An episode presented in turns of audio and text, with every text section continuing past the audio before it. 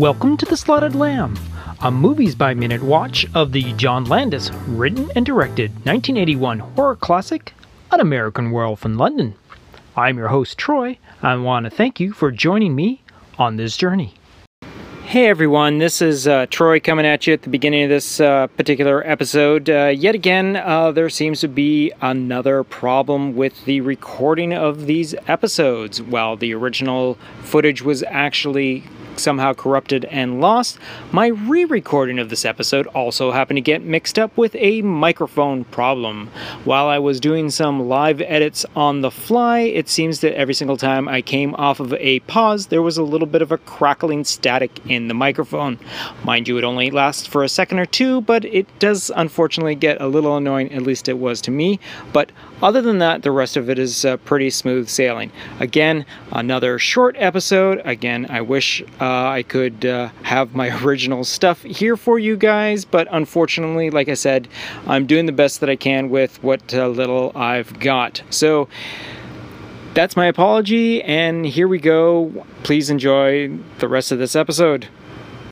So, this is Thursday's episode, which means we are now at minute 76 of the movie. And this particular minute starts with David trying to fool around and ends up all mutilated. This particular minute finishes off the phone conversation between Alex and Dr. Hirsch, uh, discussing David's return and how the uh, doctor wants to see David right away. Uh, beginning the minute where Alex is laying down on her bed while on the phone, uh, David is lying right next to her, and he is in a very playful mood.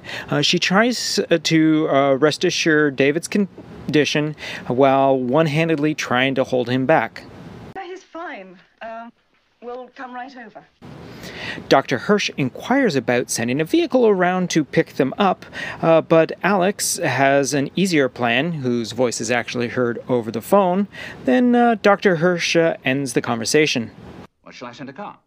A taxi will be faster. I expect you shortly.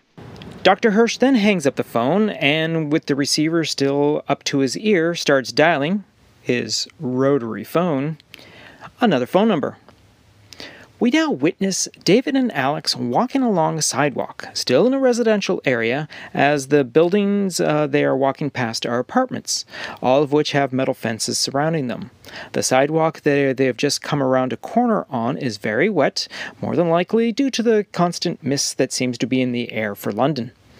And they pass a big tubular shaped mailbox and several cars. Alex is definitely walking with purpose as David bounces alongside her like a child on too much sugar. They are away from the area where Alex's flat is because Alex claims uh, better cab availability. Uh, David also believes he should be under observation, and Alex tells him uh, Dr. Hirsch will be able to help.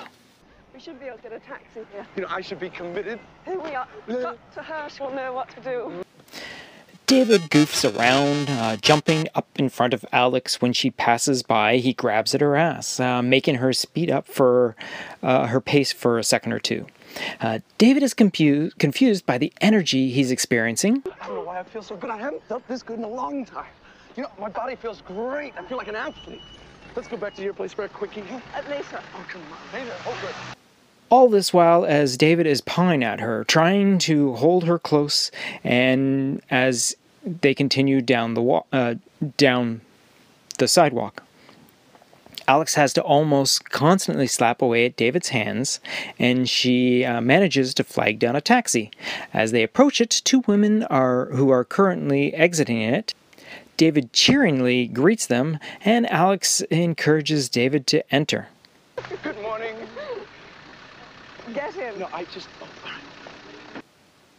once both are inside and the taxi's availability light is switched uh, off, we uh, then cut to the interior of the back seat of the taxi. David is already seated and is uh, singing along to his own jolly little tune. Alex closes the door behind her and sits as uh, David quickly wraps both his arms around her. She uh, s- states where they want to go, and the uh, driver confirms. St. Martin's Hospital. right. Just before the taxi takes off, David adds kissing Alex's ne- uh, neck to the hug, and uh, she seems a little taken back at the start, but then starts to rub one of his arms. Then, as the taxi starts, so does the driver's chat about the current local events. It puts you in mind of the days of the old Demon Barber of Fleet Street, doesn't it? The taxi driver is played by actor Alan Ford, who was born on February 23rd, 1938, in Camberwell, London, England. He's an actor and producer known for Snatch in 2000, An American Wolf in London in 1981, and Cockney and Zombies in 2012. He got uh, most of his actually acting training in East 15 Acting School and according to IMDb, has one of the larger actually uh, filmographies associated with him, with 106 acting roles. And again, like most of the uh, secondary uh, supporting cast of this movie, a lot of television appearances. But Mr. Ford also has quite a few uh, uh film credits. Whereas you can almost be guaranteed that he is playing some sort of villain or mobster or just a general bad guy. Alex then questions the driver's observations. Sorry. The driver continues. The murders. In the back, uh, David, who is intrigued by the driver's statement, stops kissing on Alex. What murders? The driver continues recalling what happened. Haven't you heard? Night, six of them, all in different parts of the city, all mutilated.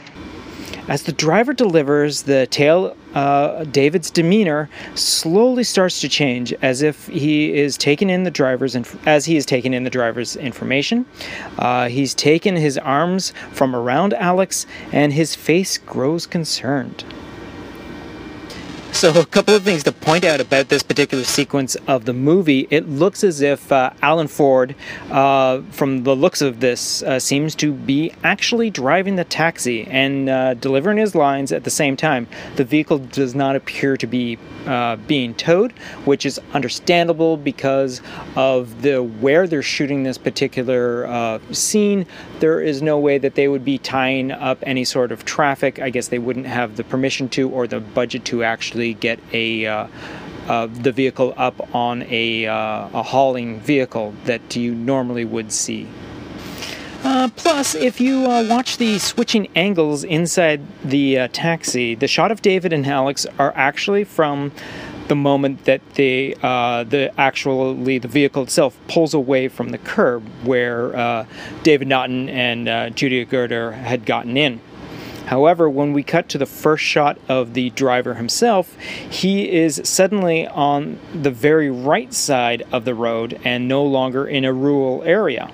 And when he makes the right hand turn, when the shot cuts back to the back seat, uh, the road seen out of the back of the window is uh, still straight, and uh, both sides are um, occupied with uh, apartment buildings once again.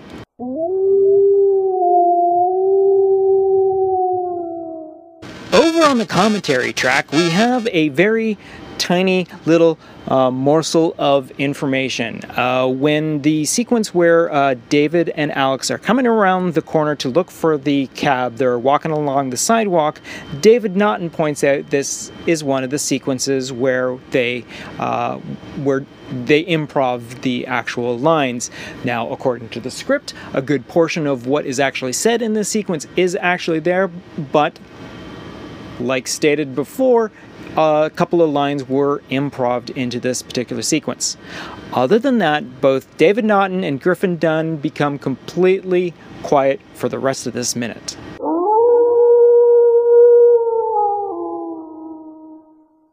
According to the script, scene 73, interior Dr. Hirsch's office, and scene 74, interior Alex's flat, this is the end of the phone conversation, and as it is in the final film.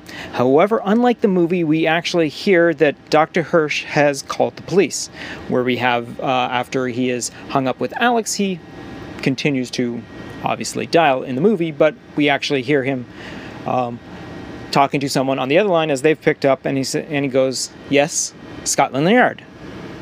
We then go to scene 75, exterior London Street day. Uh, the sequence where Alex and David are hailing a, a, taxi is almost exact at the at the film, except for a little bit of improv that David Naughton puts in with the whole uh, "Let's go back to your place for a quickie" line. Plus, there's uh, no mention in the script of anyone leaving the cab that they approach. Scene 76, interior taxi day.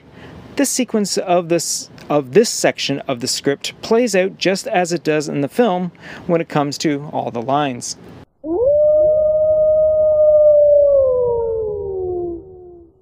When it comes to the radio drama, like in the script, we actually hear Dr. Hirsch making the phone call to Scotland Yard.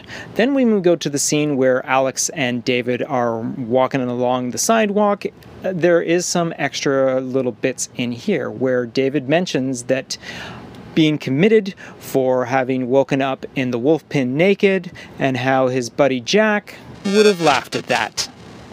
Other than that, the actual improv lines that are not in the script that David puts David Naughton puts into the actual movie actually do exist in the radio drama. So the whole entire quickie line also exists in the radio drama. Then once uh, they get into the taxi cab, uh, Alex unlike in the movie or anything like that, asks David if he's okay. He says he's good. The conversation continues on as it does with the regular uh, both the movie and the actual script, where the driver starts to talk about the incidents from that night, and then we actually have one little difference is discovered in the next minute.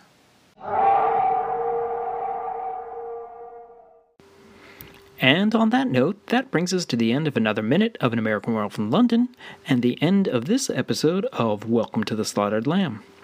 So be sure to subscribe to this podcast on either Apple Podcasts, Google Podcasts, Spotify, or any of your favorite podcast catchers. And if you'd be so kind as to share, rate, and review us, that would be really cool too. If you feel like following this podcast on the social medias, you can follow Planet Geek Pod, all one word, on Instagram and Twitter. And if you would like to send us in a message via email, send it to planetgeekpod at gmail.com. So until next time, remember keep off the moors, stick to the roads. Best of luck.